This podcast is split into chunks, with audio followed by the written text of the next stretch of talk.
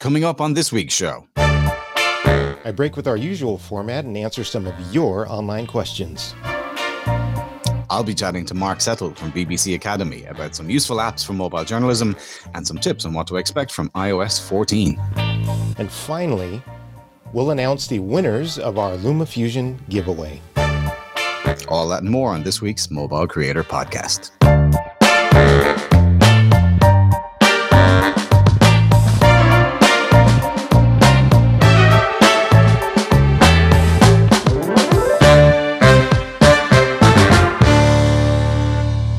You're very welcome to episode ten of the Mobile Creator Podcast.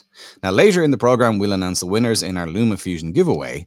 But before that, the very first time I met my next guest was at a conference in London, where just after I'd spoken and come off stage, he politely called me aside and pointed out a mistake that I'd made uh, about the positioning of the microphone on the iPhone four S. I tweeted my mistake, I credited him for it, and I've been apologizing for it ever since. Uh, when Apple coined the phrase, "There's an app for that," they probably had this man in mind. Mark Settle is one of the mobile journalism trainers for the B B C Academy, and he joins me now. Mark, how are you? I'm very well, Glyn. Lovely to see you and your lustrous beard and hair. Yeah, this is this is my COVID quiff, I'm calling it. I was trying to get a hashtag trending on the premise of people sharing their hairdos. You got a haircut since I saw you last, though, didn't you? Yes, it was my wife and a pair of scissors. It didn't go well, as you can see. But, you know, luckily, this is only audio, so people won't tell. Oh, well, you know, all seven people do watch the YouTube video every week. So the video version. Oh my there is. I wish I'd known. I would have put a time. Anyway, yes, twenty. I'm I'm trying to remember. Was it twenty twelve, twenty thirteen? I remember it was the iPhone four S. I remember it that. was. It was, and I've barely mentioned that since because it's it's just one of those things that I already knew how much you knew, and so I reveled in the fact of being able to say, actually, there's something that you didn't know. And what was really interesting was that you were actually quite flabbergasted. You were astonished that all this time you'd been using the iPhone and you didn't actually know which microphone the sound was recorded with. But don't worry, even these days when I do the training with people, they still don't know which microphone the iPhone records the sound with when it's doing video. So even seven, eight years later, it's still an issue for people when they're trying to learn how to use their phones better. But at least Apple moved it from up on the top of the switch side to the actual side of the camera. That was a big yes, that did make more sense. And of course, with some third-party apps now, you can actually choose which microphone to use, which can be really, very handy. Because I was recently on Brighton Beach, where it's very, very windy, and I swapped using um, the B B C's internal app to use the bottom microphone. Used a face mask over the uh, microphone on the bottom. The audio was absolutely fantastic, when otherwise it was just completely inaudible. So you know, it's actually quite useful that it's got all these different microphones now. Clever hack. Quick hat tip to one of our sponsors. You know, Filmic Pro allows you to do that too. Probably need to get that little chip in there. But anyway, tell me, look, loads of people um, will have heard you speak. I think, I could be wrong, but have you spoken at every iteration of Mojo Fest and Mojo? I'm afraid I have. There was one that I very nearly didn't make because my second child had only just been born. She was about sort of four or five weeks old. And much to my surprise, at very last minute notice, my wife let me disappear for forty-eight hours, and I came on stage, did my usual thing for twenty minutes, and then collapsed in the corner because I was so tired because of my child. But yes, I have been lucky enough, thank you very much for uh, thinking I'm worthy enough of being a speaker at all five events. Now, well, I'm not going to blow hot wind up your derriere now, but to be fair, every single year, if you just follow either the commentary within the conference app or on Twitter, your session is always the one that people rave about because, you you know, there's so much bloody information squeezed into twenty minutes. There's no room. Yeah, yeah, but it's one of those things, I can go sort of very thin about a lot of things, but you ask me to go deeply, if you pardon the expression, into anything in particular, there comes a point where I go, I don't actually know quite what this app could do in all of its aspects because, yeah, I mean, this is the trouble. Being the sort of the, the king of all the apps rather than the depth of all the apps, it's very difficult to keep across what they all do in every iteration because every time a new app, uh, update comes out, it's hard to keep across that. So yes, there are benefits about learning. I, I heard the phrase pick, stick and dig, which is, you know, find half a dozen apps, get really, really good at them and really know them inside out rather than being across two hundred, which each do a little thing and then they might change or they stop working and then there can be problems. But, you know, the flip side of that, I completely agree with you. And I think a lot of the people that I would potentially train, like you, um, I would encourage them to try and actually focus just on a, a small handful of, of very, very useful apps. But where your unique niche is, if if you will permit me to say, is that when people say to me... unique niche. It, yeah, but people say to me, oh, is there an app that can do X? And my stock answer on training courses, no matter where in the world I am, although recently not very far, is uh, I, I have no idea, but I know a man who does, and that would yeah. be you. Uh, and that's the beauty of it, that um, if people do follow you on Twitter, and we'll get to your, you know, where they can reach out to you and everything towards the end of the interview, but if they do follow you, you are a perpetual font of knowledge of new apps and discoveries. And what do you use the thing? Klaxon. Yes, it used to be app Klaxon. Although, to be perfectly honest with you, there haven't been quite as many in recent weeks and months that have made me go, oh, that's interesting, that's new, that's, you know, caught my attention. Whether that's we've reached peak app or whether people are waiting for i O S fourteen to come out, which has got some interesting bells and whistles on top of what it can do already. But there have been very few when I've gone, oh, that is filling a hole, or that's doing something different. So, yeah, you know, it has been something I've really enjoyed doing. I'm not saying I'm going to stop doing it, but there hasn't been that many occasions when I've gone, this has stopped me in my tracks in terms of it's doing something new and different. Mm, interesting. Um, what people may not know about you is a little bit of the background. Like, uh-huh. so every year, because we do the intro at the conference and everything, it's all very much about the here and now. Here he is, mobile journalism trainer, B B C Academy. By the way, B B C Academy, for those who don't know, tiny explanation.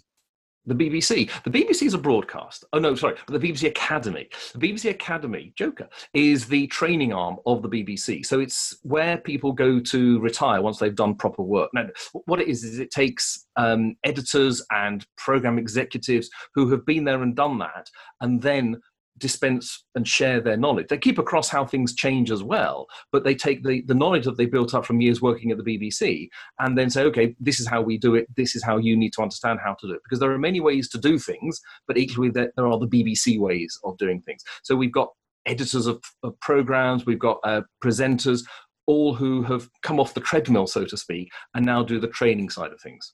Mm, very good. Okay. Your background was T V and radio, or tell us a bit yeah, about the backstory. How did you get into journalism in the first place?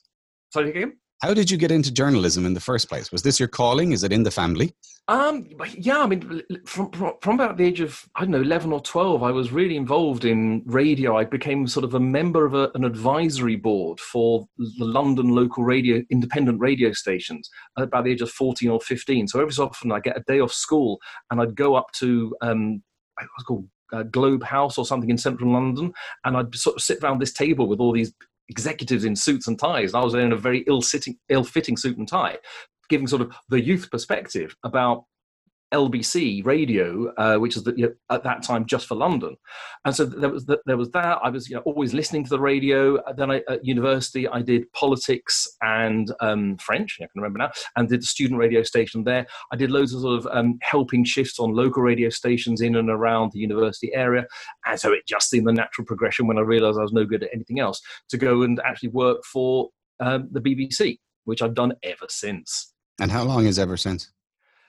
three hundred twelve years, it feels like. No, um, it's twenty-five years now. I recently got my twenty-five year bonus, which um, isn't worth uh, telling you much more about. But yeah, so it's literally been the only job I've ever done. Well, I don't mean the only job I've ever done. It's sort of the B B C has been my only ever, in, apart from two weeks at Sainsbury's, that doesn't really count. But what it, it means is different parts of the B B C. So I have worked in local radio, being a, a, a presenter, a reporter, a producer, and an editor. Then I went to regional uh, television. I was a reporter uh, in regional television. I then went to Westminster, and I was a uh, presenter and uh, reporter and editor for programmes there for like Today in Parliament. I then went to Radio four and um, edited programmes there. And is that it? That's, that's sort of the basic summary. But then I managed to escape and went to work, what then called the College of Journalism and is now called the B B C Academy, where my main job is to show our journalists how to use their smartphones in one of two scenarios. Either you know you want to use it and you plan ahead and you think about how you are going to use it, or something happens and you have it with you. Because yes, you know, any footage is better than none, but if you're holding it portrait and the sound's terrible and uh, the light's awful, then that's not as good as you would expect from a B B C journalist. And so we try to raise their quality threshold. Whether we succeed is another matter entirely. Well, yeah, auditing success now is always a challenge. I'd hate to even, I mean, I haven't trained anything like the amount of people internally in R T E as you've trained in B B C, but I'd say of the one hundred eighty or two hundred that I trained, oh, I'd hate to put percentages on the amount of people who are frequent users and competent users. But anyway, you know, try, right? But I think for a lot of the B B C staff, it is the backup. It is the emergency. It, it is the fallback. If the camera crew don't arrive or something doesn't work, at least they should know how to use their phones, because let's be honest, they all have them on them all the time. But still, despite the cutbacks and the resource pressures and everything else, B B C is moderately well-resourced, which means that for most circumstances, for most big stories, we will deploy crews, we will deploy cameras to cover properly, so to speak. But there are many occasions where where the phone has really come into its own is as that second camera, because deploying two cameras on a story is something even the B B C doesn't do that often, unless it's a president or a chief executive of whatever. But when you've got your broadcast camera, plus you've got your iPhone as the reverses on the reporter, it enables you to get a combination of shots and angles that would otherwise be either impossible to get or time-consumingly problematic to get. You know, when I was a T V reporter, and after the interview had finished, you had to say to the guest, would you mind if we sat here for another twenty minutes? Well, I nodded at you, and then I asked some questions that probably relate to what I actually said earlier. And then you edit it together, and it doesn't look great because it is so false. Yeah. If you can do it live, because the second camera of the iPhone is on the reporter, editing it to get it together just looks so more natural. It benefits the audience because they can see the reality of what's happening rather than this pastiche or this um, artifice that happens later on. Mm. And so I, th I think it just serves everyone so much better. Yeah, that's very sensible use of it. I mean, I, I had that very brief fleeting involvement with B B C, whatever it is now, two years ago when they trained up, what was it, fifteen of the E N G cameramen? Yeah. Yeah. Just to really put it through its paces. It's, it's I, I mean, I'll say it publicly, it's a real pity that that report was never publicly published, because there was some really, really interesting findings in it. I mean, I had a glimpse of it, not the final version, but anyway. Um, yes, we can't go there. It's still confidential and under wraps, but it was very interesting. Anyway, um, there was a piece on Twitter the other day quoted from your head of news, shared by John Williams, who's the head of news in R T E. And formerly of the B B C. And formerly of the B B C. Um, basically saying that the likelihood is that news will be an online-only service probably within ten years. Thoughts? Yeah, I, I, I did see the tweet. I saw the headline, but for various reasons, I didn't read any further into it. So I didn't, I didn't see the full context of what they said. I was quite surprised to read that, because taking broadcast news away from anything but online just seems... it would seem to go against the B B C's remit. I don't know. I, it, I was just very surprised to see the headline, although I, I'm slightly reluctant to say too much more. Okay, interesting. We won't go near Brexit. We'll just park that. We'll just gently push that to the side and we'll move swiftly along. Um, so I'm going to put you on the spot for this one, though, because every year you traditionally, anyway, for the last few years, have gotten up on stage and taken the twenty-minute speaking slot to do twenty apps. Is that right? twenty and twenty? Is that what you've done? I've done, I've done uh, twenty, yeah, twenty and twenty. I think my world record is seven hundred and two in forty-five minutes. That is a wind-up, right? Yeah. No, no, yeah. Oh, yes, it is. I, but actually, there's a tiny part of me that thinks he probably think, would. I would. I would. I'd like to do that. I'd like it as a challenge. Yeah, yeah. Um, okay, so uh, top ten favorite apps for mobile journalism in one minute. Go. Okay, so. Uh, LumaFusion, which I'm contractually obliged to say, uh, Filmic Pro ditto, Double Take because it works really well and does something very different, and a moderately new app called Focus Live, which does the sort of the blurry background bokeh that uh, very few apps are able to do in terms of video filming as yet. Um, how many is that? That's four, I think. Um, you've been keeping count? Right. Yep. So that's that four. You're not hiding your thumb deliberately. Right. Um, uh, Ferrite for audio production, because it is just the most amazing app for proper, proper uh, audio mixing. Um, I love an app that is called uh, Wizible. It sounds a bit of a joke, but it's actually Wizible, which lets you put together an audio slideshow with a wave format. I've not seen any other apps that can do that kind of thing. Um, uh, Diptych for putting together some very good collages. There are very few apps that are uh, low cost that do that kind of thing. Diptych does it really very well. Um, Let's think of a good photo app. Now you're putting me on the spot. Now you're putting me on the spot. I'm, I'm struggling. I'm struggling. You couldn't believe it. Here we are. You got to seven. I'm going to cheat. I know, I know, I know. But the trouble is, when, when I'm broadcasting, it's fine. But when I'm sort of being uh, put on the spot like this, it's absolutely ridiculous. And here we go. Right. Okay. So a couple of other different ones. Um, uh, yeah. Chartistic. So putting together, exactly, that, that's one of the ones I've done in the past, so you weren't paying attention. Chartistic lets you make graphs and uh, pie charts and tables. It lets you display data um, because normally putting anything graphical together on your phone is actually quite difficult. But literally with this, you put the numbers in, it makes you a bar chart. And I think that's really very, very clever. Another one called VideoScribe. And VideoScribe, Uh, you put information into that, like you, you write text or you add a photo and it draws it. So it's sort of in, a, in a visual way, it gets um, information across to you very nicely like that. And one more, he says, frantically looking at his phone to see what else can come up with that's come up. Uh, let's find a new one, one I haven't mentioned recently. Um, Vochi, V O C H I. I'm going to say no more. It's just something different. Oh, come on. I'm, I'm going to have to, when we publish this, I'm going to have to go back and find the links to all of these apps, put them in the descriptions underneath the actual YouTube video and everything. So dig me out. What the hell does Vochi do? It's, it's, it's, it's a video filming app that puts really, really interesting different effects on it. What it can do is it somehow can do a sort of a, a mask on, so, so for example, two people, I, I had a photo of my kids sitting next to each other on the sofa. I did a mask on one of them and then chose one of the effects, and she just sort of started glitching fully, and then she just completely disappeared, which is, you know, much as I'd love that to happen to give me a good night's sleep, it was the best, next best thing was using the app to do it. And it's just something different. That's one of the things, you know, all these apps do something sort of individual and different. In fact, I had a good example recently where uh, a B B C colleague tweeted two photos showing what Canary Wharf in, in London with all the very high skyscrapers looked like um, in the year two thousand and what it looked like last year when you took a photo. I used an app called Before After to sort of put them in position and then do a sort of a slow wipe across so you could see how it had changed. So you have this sort of one trick app that can do that thing very well. And then the guy himself used LumaFusion and did a wipe himself and it did much the same thing. And so it's one of those things. Do you have something like LumaFusion, and I genuinely aren't, I'm not saying this, Terry, just because you're watching, but you do have these apps like LumaFusion that do amazing number of things.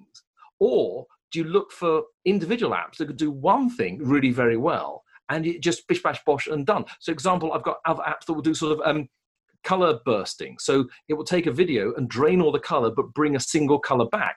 And there are ways to do that in LumaFusion using sort of no doubt masking and grading and stuff like that. But you know, it's, whereas this is boom, done. So I guess it depends on, but yeah, yeah, get LumaFusion.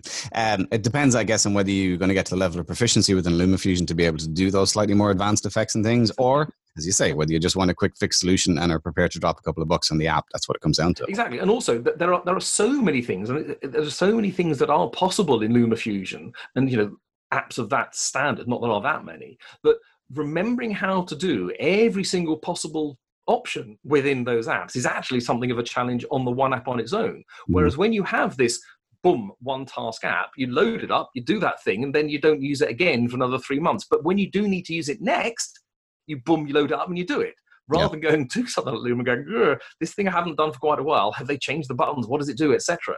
Okay, so um, we're running out of time, but I am interested because you, every year, aside from writing a really in-depth article on the latest version of iOS and everything, you were also one of the few people I know who basically always runs the beta well in advance to kind yes. of test out all the new features. So if you were not, you know, not preempting what you're going to write in the article, da, da, da, da, da, um, top three new features that you like in the next version of iOS, because I've forgotten. Well, I'm going to show you my favorite feature and yeah. also how it doesn't work, which is a bit frustrating, oh. on uh, my iPhone S E twenty twenty. Not the early iPhone S E, but the iPhone um, S E twenty twenty. So mm-hmm. here's my phone. Mm-hmm. I double tap on the back. I double tap on the back. And it should, there it goes. It swaps to whatever you want it to do. It performs an action by vir by virtue of doing a double tap or a treble tap, different action. But unfortunately, for some reason, when I double tap on my S E, it goes to my camera, which I've asked it to do, but it goes black. So there's, it, I flagged it up to Apple, so that's not great. So yeah, this is one of the really clever things, that it's, it's designed as an accessibility option. You can set up a double tap. And what's even better about it is it's not like sort of for the newest phones, it's any phone. So somehow the hardware has always been able to do this, but they've only just made it possible. So even on the very oldest phones that can run iOS fourteen, you can set up one action by tapping twice on the back of your phone, another action by tapping three times. So a different action by tapping three times on the back of your phone. And you can do whatever, well, there, there are a number of choices of what it can do, but one thing that people don't know so much about and should use more of is something called shortcuts.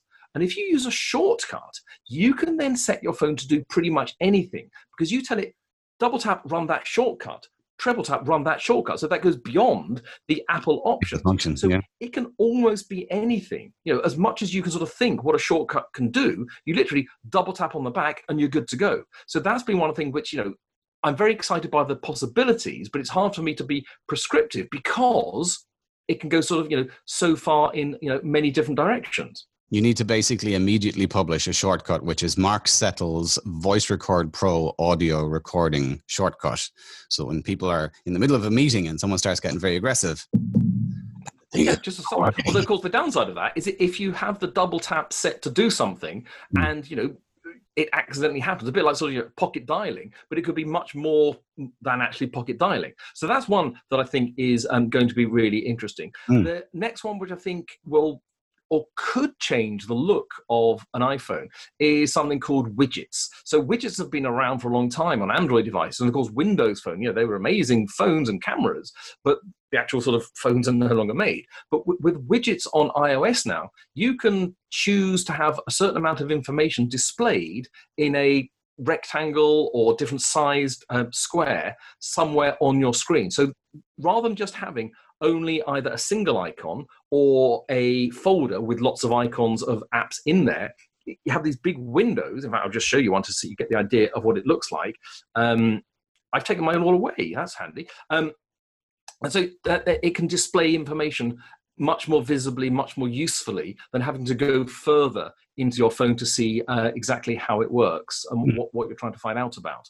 Um, the third thing, which I think is going to be um, very useful, or perhaps, yeah, it, how I, I have yet to fully get the, to grips with exactly how useful it's going to be, but I think it, it is a lot of what people will find, is you can actually hide entire screens on your phone. And you might think, well, exactly, you might want to make that look, although maybe not in your case. What it means is that, let's say you have five screens of apps and one screen is all your work apps. You press a button and then that screen hides. It isn't visible anymore. So this is the specific screen on, on the home screen, like as you scroll across an entire yeah. panel. Okay. Exactly. So an entire panel will just sort of be hidden. And, and how do you get it back? Hmm? How do you get it back? Oh, but just by going back in your settings and sort of unticking the hide this screen option. So where that might come in handy is, you know, I know it sounds hard to believe, but journalism shouldn't be a twenty-four hour a day, seven day a week operation. And so if you hide your work screen with your emails and all your work related apps from five p m on a Friday, I know people do shifts where you get the idea, from five p m on a Friday until nine a m on a Monday, you won't have the temptation to open up your emails, to open up the things related to work, because the apps, I mean, obviously they are still on your phone, but they're just not visible anymore. Mm. And I think in terms of that work-life balance, which we all struggle so much to do these days, particularly when everyone is working from home and there isn't that delineation of getting into the office and then coming home again, I think being able to sort of properly hide apps that you would normally use Monday to Friday, nine to five, could actually be, you know, a, a really sort of mental boost to people. Um, listen, where can people connect with you, Mark? I know you're prolific on Twitter. Shout out the handle. Oh, yes. Okay. If I must. Um, it's Mark Settle, but Mark with a C. So M A R C, S for sugar, E T T L E. Um, and basically that's where I do everything. I mean, I really, really ought to get into Instagram, but I haven't cracked it. I ought to get more into TikTok, but I haven't cracked that either. You know, th there are lots of other platforms I could be on, but as my wife says, I might as well have my iPhone surgically implanted into my arm, because that's what I do all the time, and most of the time is spent on Twitter. So yeah, it's pretty much there. And okay. Also, of course, on the B B C Academy website. Also, my pinned tweet, no, not a pinned tweet, in my biography, I think there's a link to the B B C Academy website with all the uh, copious videos that I've um, recently done. He has a whole series, folks, of uh, how to shoot with your iPhone. Or, sorry, because they can't say a specific brand. Yeah. How to shoot with your smartphone. Uh, but I'll actually link them on screen. So you'll be able to, to literally click directly on YouTube, or hopefully follow the link if you're listening on Anchor, one of the other platforms. Yeah, listen, it's been a pleasure catching up with you. We'll try and get you back on if the podcast continues. Mm. Did I say that out loud? Oh, you know, it's episode ten. We don't know what the future holds. We're waiting to see. We're in discussions with our sponsors. We shall see. But if we do get commissioned for round two, I most definitely will be back to you post-launch of the next iPhone for your insights and thoughts, if that's okay. If B B C would graciously loan you to us. Well, indeed, yes. That would be very kind of you. I'd like to say how much I've enjoyed the last twenty minutes of my life. Thanks, Mark. I'll be bringing you another incredible guest interview next week, but earlier this week, we put out a call for an A M A, Ask Me Anything session, on social media, and I thought I'd tackle a few of the great questions that were posed to us. Okay, let's get into some of these questions. All right, Rob Leach from the U K writes, um, I would like to ask, what are your tips for achieving smooth shots with handheld and walking with a gimbal type shots? Loving the podcast. Oh, thanks, Rob. Hey, uh, that is a great question. And you know what? There's a lot to unpack with that. So I thought I'd jump out into the world and uh, shoot a little video showing you exactly what it takes to get smooth footage using a gimbal and shooting on handheld. Hey, Rob. That's a great question, and I'm going to answer that for you right now. I got my son, Oscar, here, and he's going to help me show you how to take out that Z-axis wobble that we usually get when we do gimbal footage, but I'm also going to show you how to do it with handheld footage as well. All right, here we go. All right, Oscar, come on, walk with me. And you can see on the bars in the in, in the back how they're bobbing up and down, right? That's what it normally looks like. Okay, let's go back. What we affectionately call the ninja walk is being able to take your knees, bend your knees, Take your, you get your center of gravity a little bit lower, and then just walk in a smooth motion, right? So, like a ninja. All right, Oscar, here we go. Ready, and action. So look at how the lines are not bobbing up and down as much, right? It's because of the ninja walk.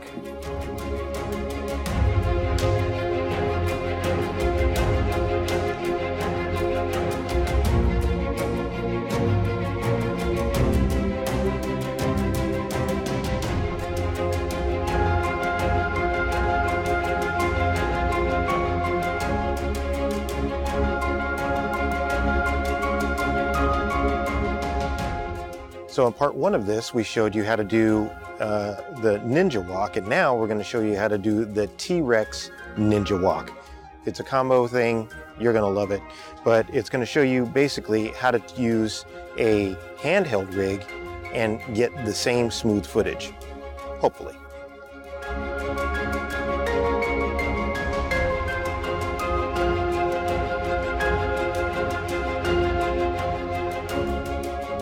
The trick is to keep your center of gravity low, making the camera and the rig an extension of your upper body while keeping your lower body smooth and light.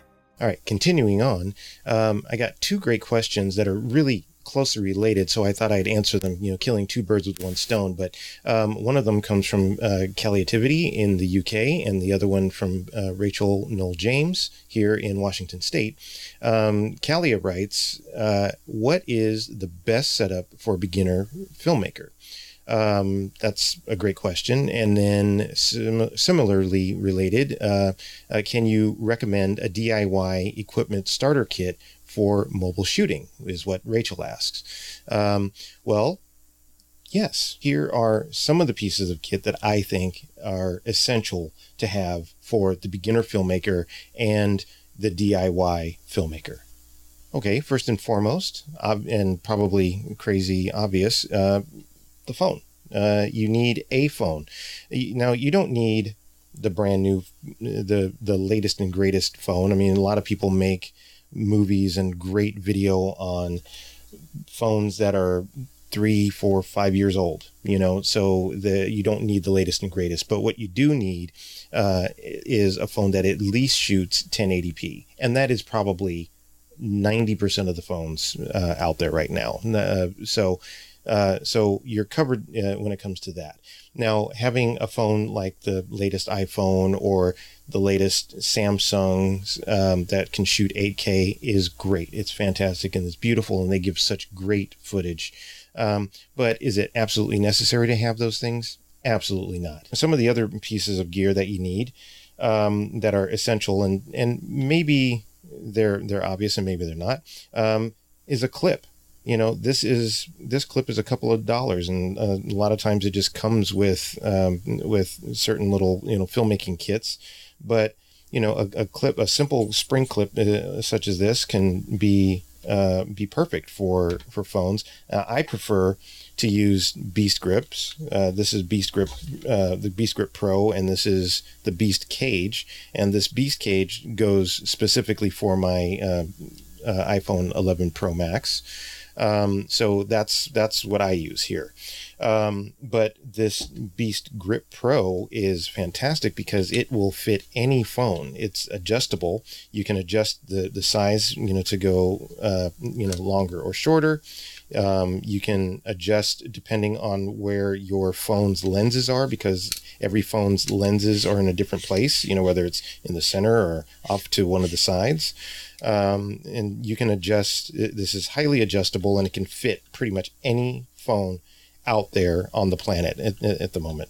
Um, one of the great things about this particular piece of gear is that it has all these quarter twenty adapters, um, uh, sockets rather, and that, that you can, you know, attach other pieces of, uh, of equipment to, but more importantly, attach it to a tripod, which brings me to my next point, stabilization.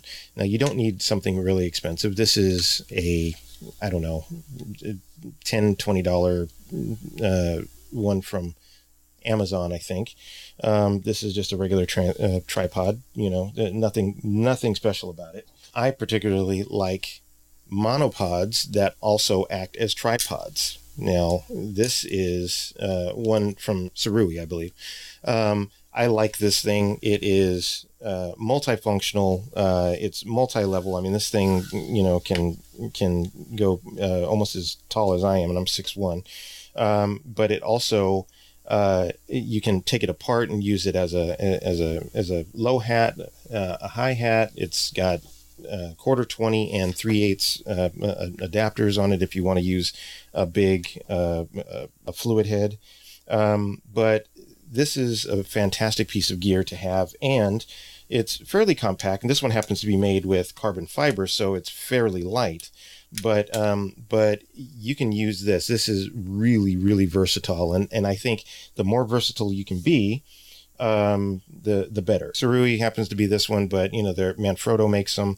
Um uh the one thing that I would say, if you're going to look for for one, look for one that has a very wide um base in terms of the the the foot, because some of them have really short ones, and that's not as stable. This one happens to be a fairly a fairly long foot here, and uh it, it keeps it fairly stable, and I love that. I do have a very expensive tripod that, you know, would carry a very, very heavy camera, um, but you don't need it. Uh, you know, I I got to tell you, nine times out of ten, I'm taking my monopod. Another piece of important gear, I think, uh, are lenses. You know, there are the all these, you know, kit lenses, you know, that, that you can get. Uh, well, conversion lenses, they're, as they're called. Um, this one happens to be by Beast Grip, and this one by Moment.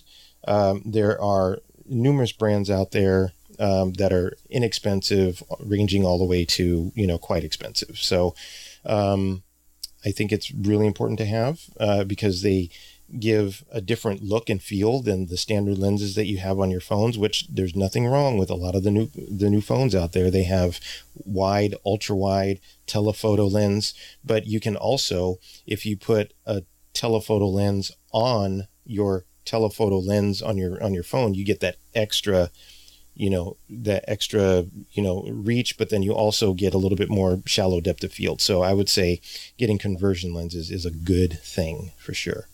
Um, if you're shooting outdoors, you need a neutral de- neutral density filter. This one happens to be a uh, a variable N D filter. So if you can see what it's doing, it's like sunglasses for your for your uh, for your phone. It, it's used in all photography and videography. So uh, this is something that's really important, especially if you're shooting outdoors, because um, with the sensitivity of some of these uh, phones, your going to have the wind, like a window blow out. See, this window is pure white. Um, but it's actually not. I mean, it's a, it's a blind, you know, sort of thing. And you can see, um, what it does to the, to the image. It, it allows you to, to capture more, um, more information, which is also really very, very important. It's something that I use. It's not a hundred percent necessary, but I think it's really, uh, interesting to have because it helps with your image quality. Although it doesn't look like much, uh, this one, it happens to be a, a black Pro Mist, um, but I also have a black satin. But these actually take some of that video sharpness off. When used properly, um, and with the proper lighting and everything, it's uh, it, it, it really does give a more uh, cinematic quality to, to your image. And I think that's, uh, that's pretty cool. Something else that's really, really, truly important is audio. Um, now that comes in several different forms, as you can imagine. So, uh, this is a, a mic that you would plug in. It's a shotgun mic. It's very directional. It's, you know, used for like a medium distance, you know, sort of uh, pickup, but these are great, you know, to have, and they're, they can range from incredibly inexpensive, you know, around forty dollars, you know, or so, um, all the way up. If you're, you know, doing interviews, you know, there are just standard uh, lavalier mics, you know, the lapel mic, uh, even cooler is a wireless lavalier. So this has uh, a, a transmitter uh, with with the microphone and then the receiver that either uh, clips onto your your device and plugs in, um, and that can give you a lot of range. You know, the this one can go, you know, almost a couple hundred feet, you know, before it starts dropping signals. So that's actually a really good piece of equipment to have. And this one happens to be by uh, Comica, C O M I C A. Um, and what I like about this one is that it comes with a receiver, but with two microphones, uh, two units, um, two transmitters, two microphones. Um, and uh, also something really interesting about these is that not only do they have the lavalier uh, that, that comes with it, but it also has a microphone built in, which is very interesting. So if you just needed to, you know, clip it on your shirt, you know, and just talk directly into it, that's fine too. Something that uh, a lot of people overlook and should not, battery power. You need battery power. Having a little battery pack or several of these uh, where you can plug it into your phone and, and charge as you shoot, or, you know, to charge up your uh, your microphones, uh, et cetera, when you're out and about, uh, really important to have. Very important. Lighting. You know, L E D lights can be inexpensive. Um, they can be also be very expensive, but uh, mostly inexpensive.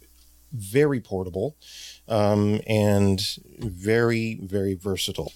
Uh, this light stick style uh, by Young Nuo, um, one hundred twenty dollars, one hundred forty dollars U S. Um, this one uh, by Aperture. I don't remember exactly how much one this was, but um, it's very, uh, very flexible light, um, all battery powered. And incredibly bright, and this is barely on. I mean, this thing is wow, but this thing is incredibly bright as well.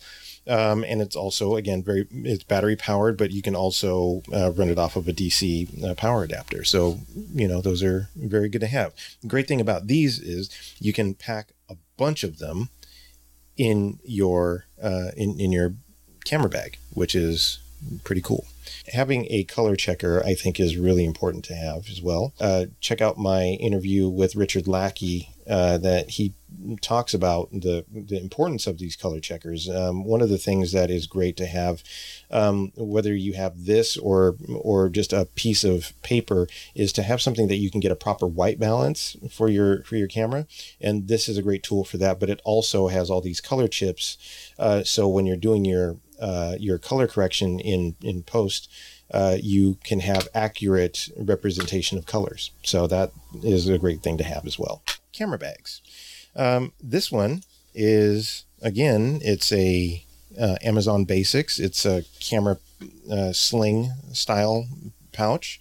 Um, it's great. I mean, I, it doesn't fit every piece of gear that I have, but then again, nine times out of ten, I don't need it to fit every piece of, of camera gear I have. I, I've got uh, big camera cases and, and another backpack and all of that. But for, you know, for the D I Y, uh, on the move sort of, uh, filmmaker, uh, videographer, this sort of thing would be great. I mean, you can see that it has multiple pouches, and it has, you know, like these zippered uh, areas where you can, you know, put all your cables and batteries and battery pouches and lenses. And it's got, even got a little uh, lens cleaning cloth that's attached to it.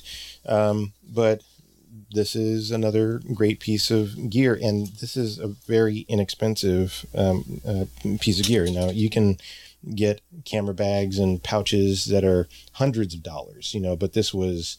you know, I believe less than fifty, you know, I, I don't remember, but it, it's, it's very inexpensive. All right. Another question comes from Sophie, uh, from the U K as well. She says, uh, what do you think of the Samsung S twenty, uh, to shoot on? And the Samsung S twenty is a great phone. Uh, it's got great cameras. It, it can shoot, um, it can shoot eight K and, you know, all those things. I, I don't know how much use you would necessarily have for eight K footage at this point. It is a really good, solid uh, uh, camera. Uh, Patishu the Westie uh, asks, uh, what kind of lights do you need, and should you rent or buy them? Uh, that is an excellent question. Um, so, uh, again, the lighting that I think that you need is just something that you can, you know, get and fit in your, in your, uh, in your camera bag. Um, uh, do you need to rent or buy? You know, it, it really depends on the shoot. Um, if you're trying to shoot uh, something really big, you know, a, a, a, like a, like the backyard, and you need, you know, to, to light the whole yard. And, um, if you're, you know, trying to light a scene with like three point lighting, but it needs to be incredibly, you know, uh, incredibly big, um, uh, uh, incredibly big set, you know, then, you know, chances are you're going to want, you know, some bigger, uh, some bigger units to buy. And now there are units that you can buy on Amazon, um, a three, a three kit light uh, light package for, you know, two, three, four hundred, five hundred dollars, you know, six hundred. You, you can, you know, go up as far as you want. Um, that are, you know, big L E Ds, much bigger than this one, um, like a one foot by one foot, and it's like three lights and stands and, you know, all that kind of stuff. Um, you can get that for a couple hundred bucks and and uh, and be good for quite a while. Um, In terms of renting, you know, renting is something that you usually do on bigger shows, you know, where you're going to need a truck full of lights, you know, um, where you're, you know, you're lighting multiple scenes in multiple ways and having, you know, very specific lighting. But your general, your, your general three point lighting, where you have a key light, a fill light, and a hair light or a kicker, um, you know, that you can probably get away with for most scenes. You can get away with, you know, a, a couple hundred dollar light kit. Um, but, you know, something like this, you know, it kicks out a lot of light, you know, so that may be all you need. But renting, you know, sure. Uh, but then you're, you're getting into, you know, uh, needing to get insurance and, and all of these things, you know, that you, that you probably don't want to have to go down if you're just trying to do an interview, or if you're just trying to do, um, you know, uh, uh, just a, a small set or something like that, you know, something like, you know, one of these guys or one of the light sticks that I, that I showed. More than sufficient. Kalia from Kaliativity Productions uh, asked another great question. She says, uh, what's your favorite uh, editing tool? Um, my favorite mobile editing tool is LumaFusion, of course, not just because they are uh, the wonderful uh, sponsors of this show, but I was actually using the product before I became uh, you know, tied in with, uh, with, with LumaFusion. It has all of the tools that and a professional editor needs. Um, but it also, which is something that I think is brilliant, integrates with other uh, software packages, you know, like Final Cut, Adobe, DaVinci, uh, et cetera. So, um, so you can use it uh, as a standalone editor, and it is full featured. I, I, I will say that it's a full featured editor. Um, or you can work it as an offline uh, editor's, uh, editing system, meaning that you can edit on the iPad and then send it over to um, another software package for for finishing. Um, that's that's brilliant. And then with the flexibility um, of the Frame I O integration, it takes the uh, the editing experience up to another level, you know. So they uh, LumaFusion, uh, LumaTouch, the company that created uh, LumaFusion, they have managed to plus the software every time. Um, so uh, get your hands on it and uh, and and use it, because it really is brilliant. Now it is um, for iOS devices, you know, uh, currently, but uh, but. If you are on, on an iOS device, it is magnificent. There, there are so many um, uh, apps out there. The most important thing is to grab something that you feel comfortable with and, and start working. Uh, there's another question that uh, that Rachel Noel James uh, asked, and uh, she was asking about how to avoid noise when shooting in low light on your on your mobile phone. Um, that one is its own video. Uh, you know, as a matter of fact, I will take that up on, on another video, because um, there are a lot of different lighting techniques and, and camera techniques, and, and a lot of it has to do with, you know, the hardware that you're using, the software that you're using, the lighting. Um, that one, uh, I'm gonna I'm gonna cover that one for you, Rachel. I'm gonna get to that one, uh, but I'm gonna get to that one in, in, in another episode. But that's a big, big question. All right, guys. Well, hopefully that answered some of your questions. I look forward to getting more, because the more questions you ask, the more questions I can answer. Um, and I'm always looking to answer questions uh, about mobile filmmaking, filmmaking in general, but mobile filmmaking especially. Um, uh, you can always look us up on the website. You can hit me up on my personal social media, or you can hit us up, uh, Glenn and I both, on the uh, Mobile Creator Podcast uh, social media sites. But uh, yeah, that's all for now. So back in episode eight, we announced a competition to give away eight licenses for LumaFusion from our sponsor, LumaTouch.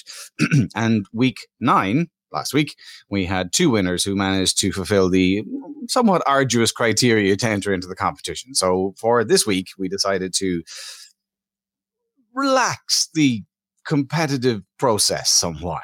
I'm choosing my words semi-carefully. So basically what we did is we agreed last week that anyone who subscribed to us on Twitter, Instagram, or to our actual channel, our website channel, um, would then be eligible to be entered into a kind of a randomized draw for one of the remaining six licenses. And between the two of us, we've gone through that list of uh, our current subscribers and people who have subscribed in the last two weeks, and we've pulled out some names. So to begin with, I'm not going to give the whole email address away, but I will give the usernames away. So our users, Zuladance and Tankati, you'll be getting emails to say, congratulations, you have the option of a LumaFusion license or a SanDisk drive, whichever one you want. You may already own LumaFusion and may not need another license, but it's there for the taking if you do. Uh, on Twitter, we picked Badass, Fo- ba- yeah, Badass Photo Ninja. Looks like a really cool account. And Oh, I'm going to struggle to say this one, but Selikoloon? Sorry if I'm offending anyone by those horrible pronunciations. But anyway, um, both of you followed us recently on Twitter, so we'll be DMing you uh, to let you know that you won your licenses. And then on Instagram, Mary Mary W and Monty Davis were the two winners randomly selected from recent followers on Instagram. So congratulations, all of you. You're joining Dragu Jun and Mojo Meeting as one of the eight uh, lucky winners to take away, like I say, either a LumaFusion license or, as I showed back in week seven, I think it was now, uh, one of these. So long ago. So long ago. It feels so long ago, doesn't it? Time flies. But anyway, um, so that's that. That concludes the uh, the LumaFusion giveaway. I'll put everyone. Congratulations. Yeah, we should have. Well, Wonderful. Congratulations. Um, but well done. That's good. We'll put your names up on the website as well, just for reference. Uh, and if you want to get in contact with us via D M, uh, because you've heard your name on the podcast, but somehow missed our message, it's gone into spam or whatever it is, uh, by all means, do reach out. But we'll try and get that done uh, by Monday at the latest. Now, in other news, so when we kind of, you know, the background to the podcast is that the Mobile Creator Summit happened in, in April and May. No, May and June. April and May. I, it was it was a couple of months ago, and seems like uh, forever ago actually. It was like a lifetime ago, thanks to COVID. But I interviewed Courtney as one of our guests, and the two of us definitely kind of sparked off it and got chatting offline after the, the summit and everything, and hence the, the idea of the podcast was kind of born.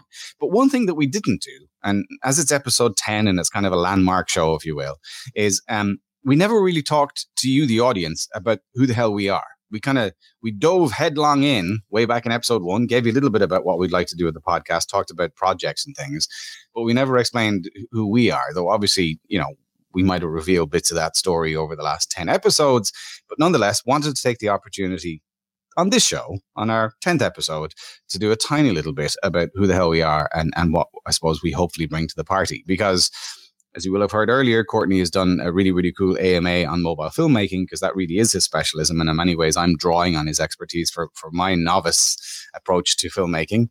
Um, but my background, obviously, is also in, in mobile, but from a different discipline, if you will. So to begin, I'm going to throw a few questions at Courtney and let him tell his story a little bit. So first of all, way back when, little Courtney, what got you into the filmmaking thing? Was it a family background or what's the story? Absolutely not. Um, no, we, we didn't know anybody in, in the entertainment industry. Um, I kind of fell into the, the, the business in, in, in a lot of different ways. You know, some, some people, uh, fall into it and some people, you know, uh, are pulled into it, you know, via family and all that, but we didn't, we didn't know anybody in, in the, in the business. So, um, no, I, uh, I thought I was going to be a chef.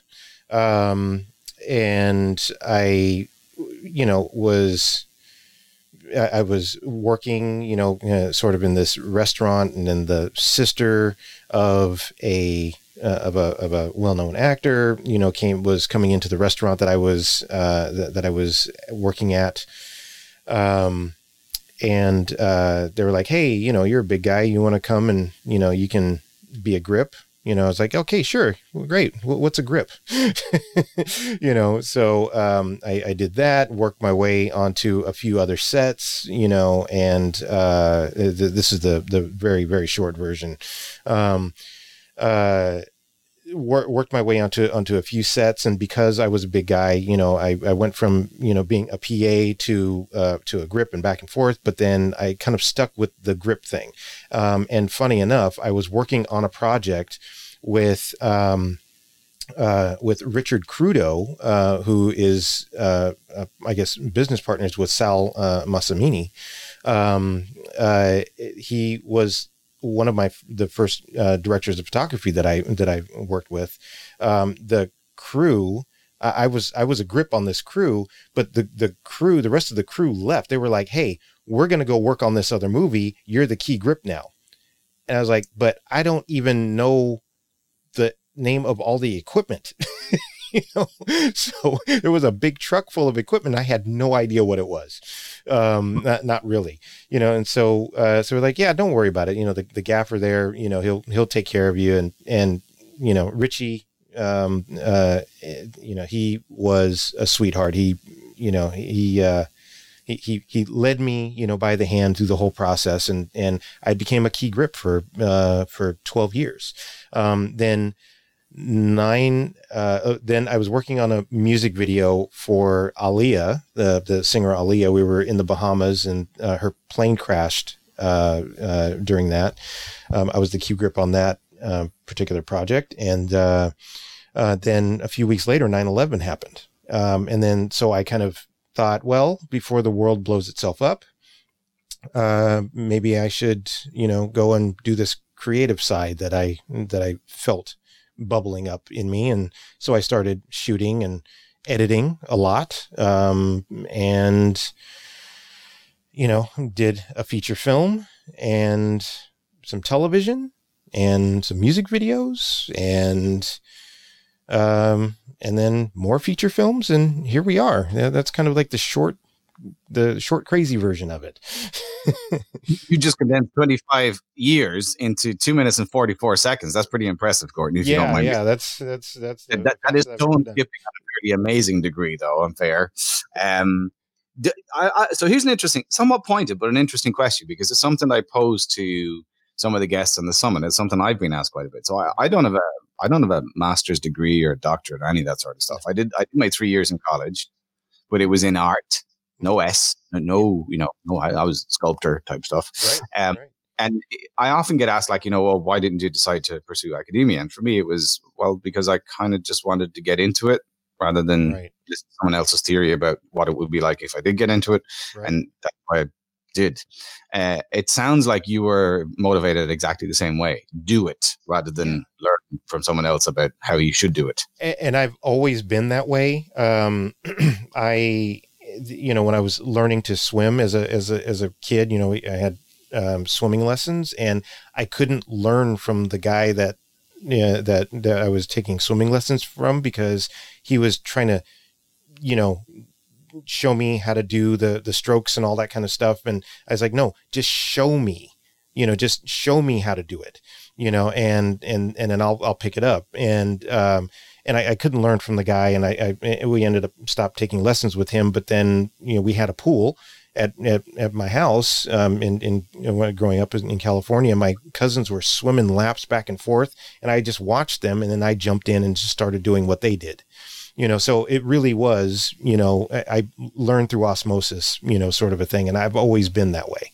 So mm, it's interesting. I see. Um, I I did a, a course with B B C back in twenty oh two thousand six. It was, I know for a fact. Uh, and uh, it was a train the trainer course to teach you to become someone, to teach other people to be trainers. And I specifically remember this thing that they had, this theory of the four different learning styles. And they used to joke about, you got IKEA in the U S, right? Yeah. IKEA. Yeah. Oh, yeah. Just checking.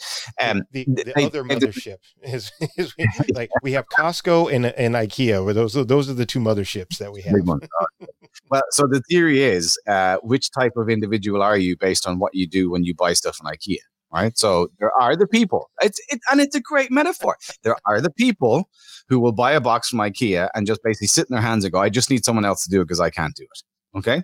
They're right. kind of the defeatists, as in, I can't do it. I've, I've I've set myself a limit. I know I can't do it, so I'm not going to even try. I'm just going to get someone else to do it. And then there are the people who are are, are bullish, and I think we share this trait in a big way, which is we just kind of plow on in. It's tough. We'll we'll figure it out as we do it, right? So we don't even. I don't know if this is true of you, but I don't even usually read the instructions until I hit a roadblock. So I'll just kind of go instructions. Oh, that, exactly. Or R T F M. What? Um. So that's the second one, the kind of bullish, as in you learn as you go, you just bloody do it, and you overcome obstacles on the fly. And um, then there, the third category that I remember, which are the type of people who basically want to research the bejesus out of it before they'll even attempt it. It's like they, they literally need to not only methodically check that every component part is there and cross-check it with the actual list and everything on the instructions, but then they'll want to see examples of other people who've done it as well. Right. So like seriously methodical and won't take risks until they're one hundred percent confident that they covered all the bases and everything. And I've forgotten what the hell the fourth one is, but it's something along the lines of really having to be convinced by peers that it can be done before they'll try. So they'd, right. they'd be the people who would buy the box and then spend two hours on YouTube watching twenty-five different videos of how to build this thing before they'd even open the box. Does that make sense? Right. right. Yeah, absolutely. The two of us, I think, are because we're also both Tauruses, if there's any Zodiac interested yeah. people out there, we're both very close together birthday wise. And I think we're both very, very headstrong and determined that way. And I think that definitely, I would say, also looking at my career, is a, is a trait that helps you to get places. Yes. Yeah, some would say that we learn things the hard way, um, but, but we learn them, you know, and, uh, and, and I, I think that we, we tend to go a little deeper than some other people, you know, in, in terms of, you know, the, our knowledge on, on things, you know, so, um, no, I'm, I'm just, uh, it, you know, you've, you've been that way, uh, you know, your, your whole life, I'm assuming. And I've been that, that way, you know, with everything. You know, I, I learn, um, I learn by doing, um, I remember it uh, better. And, uh, and I retain, you know, just a lot of crazy you know, knowledge because of that. I guess it, it's, and I think also because of my dyslexia, I also, I, I take time to memorize certain things a little bit better. Uh, I, I don't know if that, if that has anything to do with it as well. But, really interesting. Yeah. Really yeah. interesting. Okay. So, so you classic, classic tale of kind of worked your way up through all the different grades basically to get where you are. I mean, the, the hard slog. Um, I, I had a, a dalliance, for want of a better word, with film production way back in the day. And I may have mentioned this in the podcast before, so I don't go into it all over again. But sure, sure. definitely the, the, the, I was part of a, a team that were P A to locations originally, then involved in the grip for a very short length of time, uh, but then bowed out to because I got a job that paid me three times as much. And I was like, eh, you know, those sixteen hours in the piss and rain in the west of Ireland was lovely and everything, and a wonderful team of people. I cannot say this enough. Every single person on that team went on to do phenomenal things within the Irish film industry. So in many ways, maybe I should have stayed put. Um, but at the same time, there definitely is this familial group feeling on a movie set that I've never encountered in any other job. Right. Absolutely. Comment. Yeah. No, that that is, it, it is, it, it is a family for better or for worse. Yeah, sure. I, I mean, as with all families, of course. Yeah, one hundred percent. Yeah. Um, So, so when, when, when you got your, when you got your start, did you know uh, a particular direction uh, that you were going to go in? Because you, you started off as a grip working on, or, you know, kind of, you know, touching on in the grip department, working on a movie, but then you ended up doing the Mojo route. How, how did that transition happen? Yeah, that's a great question. I mean, when I was, okay, so tiny, just snippet of a backstory. So my father uh, was a, an engineer, uh, a technical engineer in a telecoms company, but he was one of these people who was a real gadget freak. Like, you know, like I'm forty-seven, so we're going way back. But he he he always had cameras, like he was big into photography. He was a phenomenal artist in his own right. And I guess as a kid, I was always exposed to new gear. Like we had the very first Betamax deck in Waterford, for instance, at the time. I remember I had people come over to the house just to look at this massive hulk of a machine.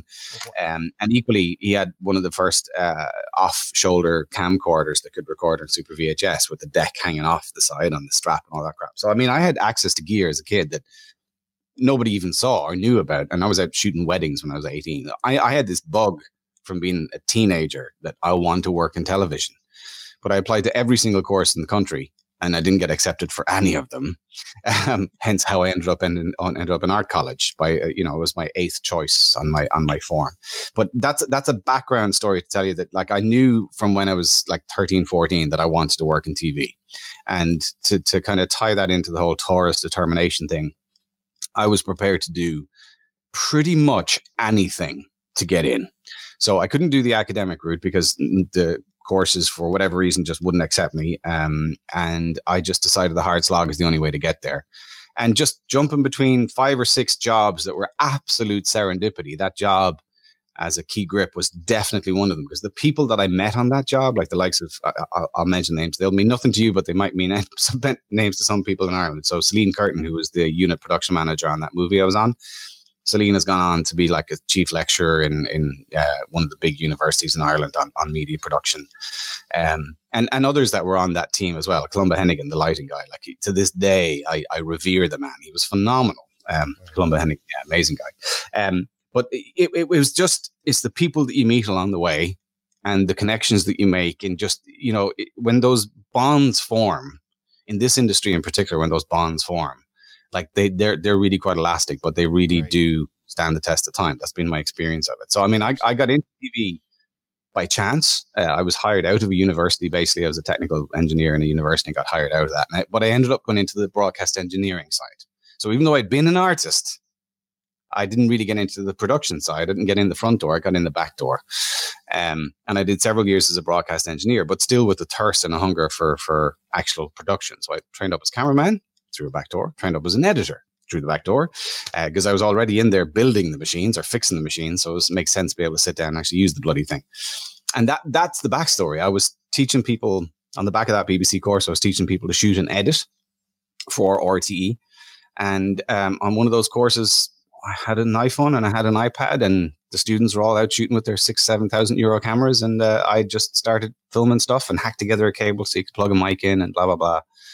And I remember just thinking, damn, every single time we do these courses, no matter where in Europe it is, the one thing that comes back at the end of every course is the students will say, ah, it's a great course. I love the time, blah, blah, blah. Problem is, when I go back to my station, we don't have these cameras. So I'm not going to be able to put this into practice. It happened right. all the time. Sure. Um, yeah. And with the phone, it was like, well, damn, they're going to have these. For bloody sure, they're going to have these. And you can just kind of see it's not, it's not a big math. One plus one, boom. This could be a solution to, you know, diversifying content creation in the newsroom. And that was yeah. what me off on that journey. And the rest, as they say, is history. Wow, that's awesome. That's awesome.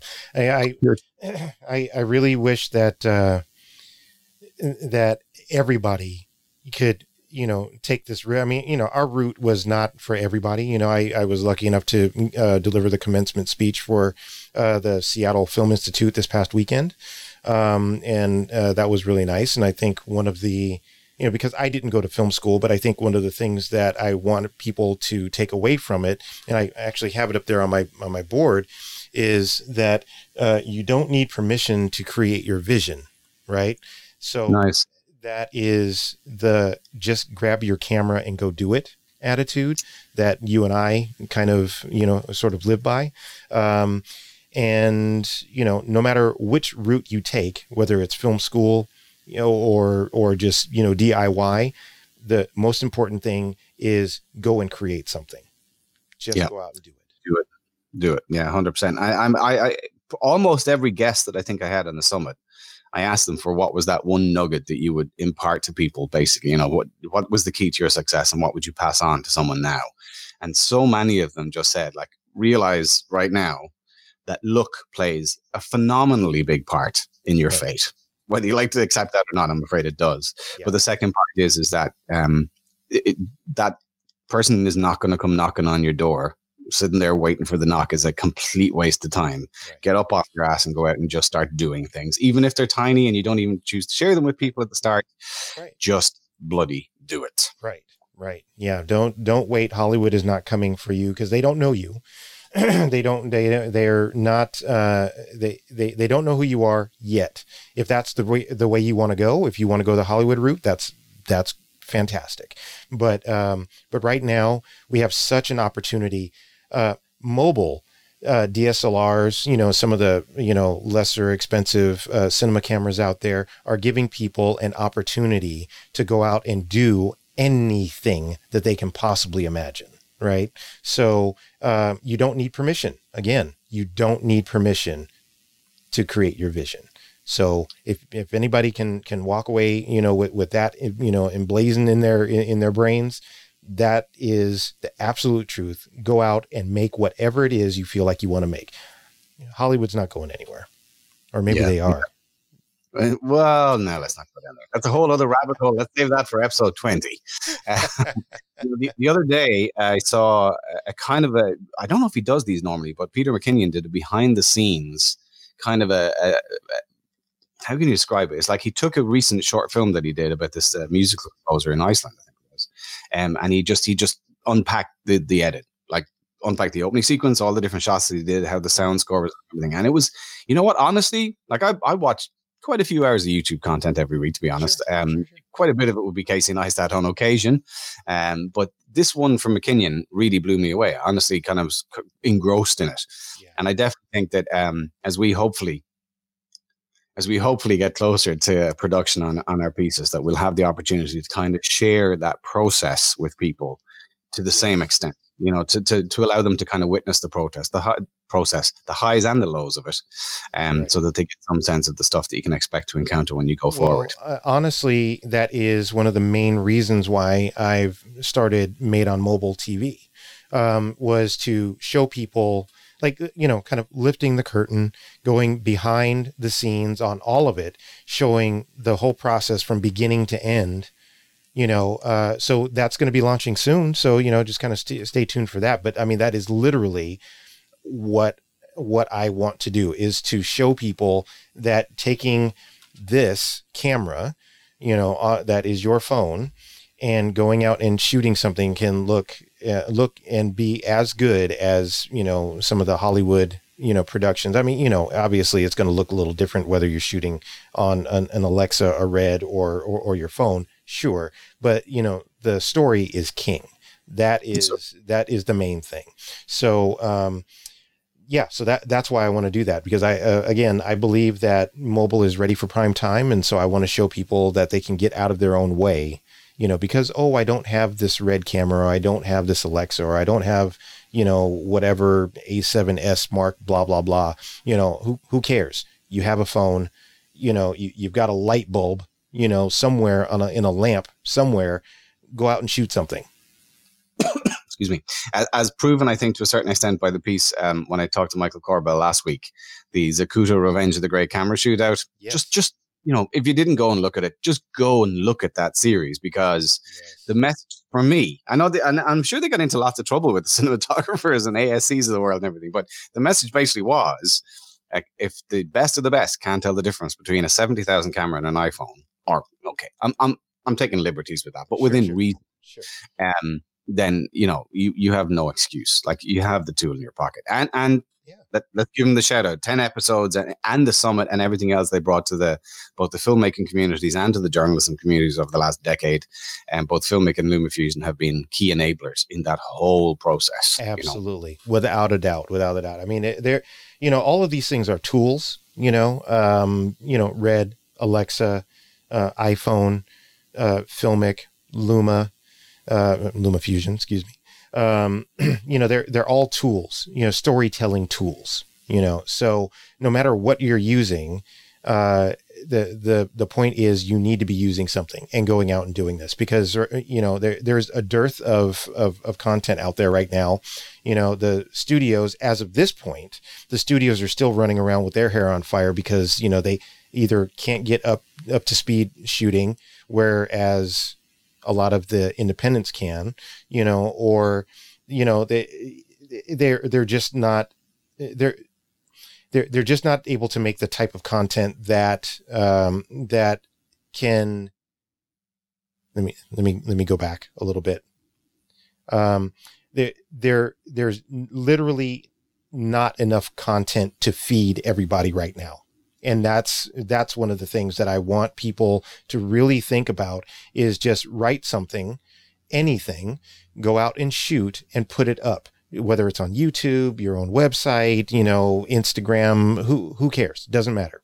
Um, there literally there's, uh, there, there's a place for your content, and there's, uh, there, there's somebody who wants to watch it. You know, so, um, you know, Glenn and I, you know, Glenn mentioned that he watches a lot of YouTube. We, I do too.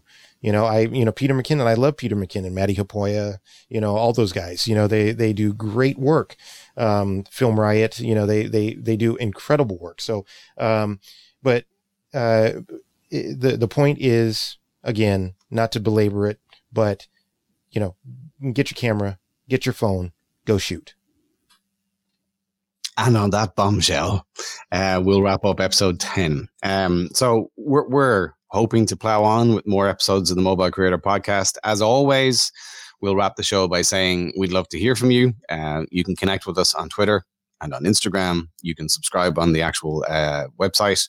You can subscribe to the YouTube channel. There's lots of ways to connect with the two of us. On screen right now are both of our individual uh, social media handles. If you want to reach out to us for a chat directly, by all means, please do.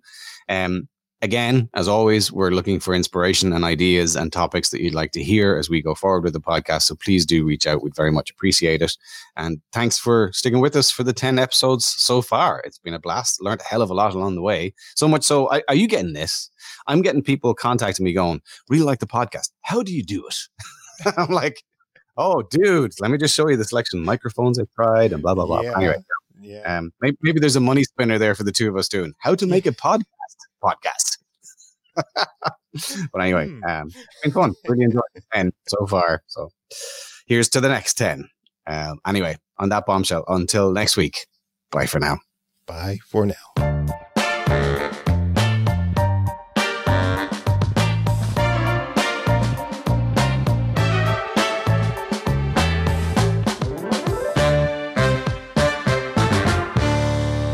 The Mobile Creator Podcast is sponsored by Filmic Pro and LumaTouch.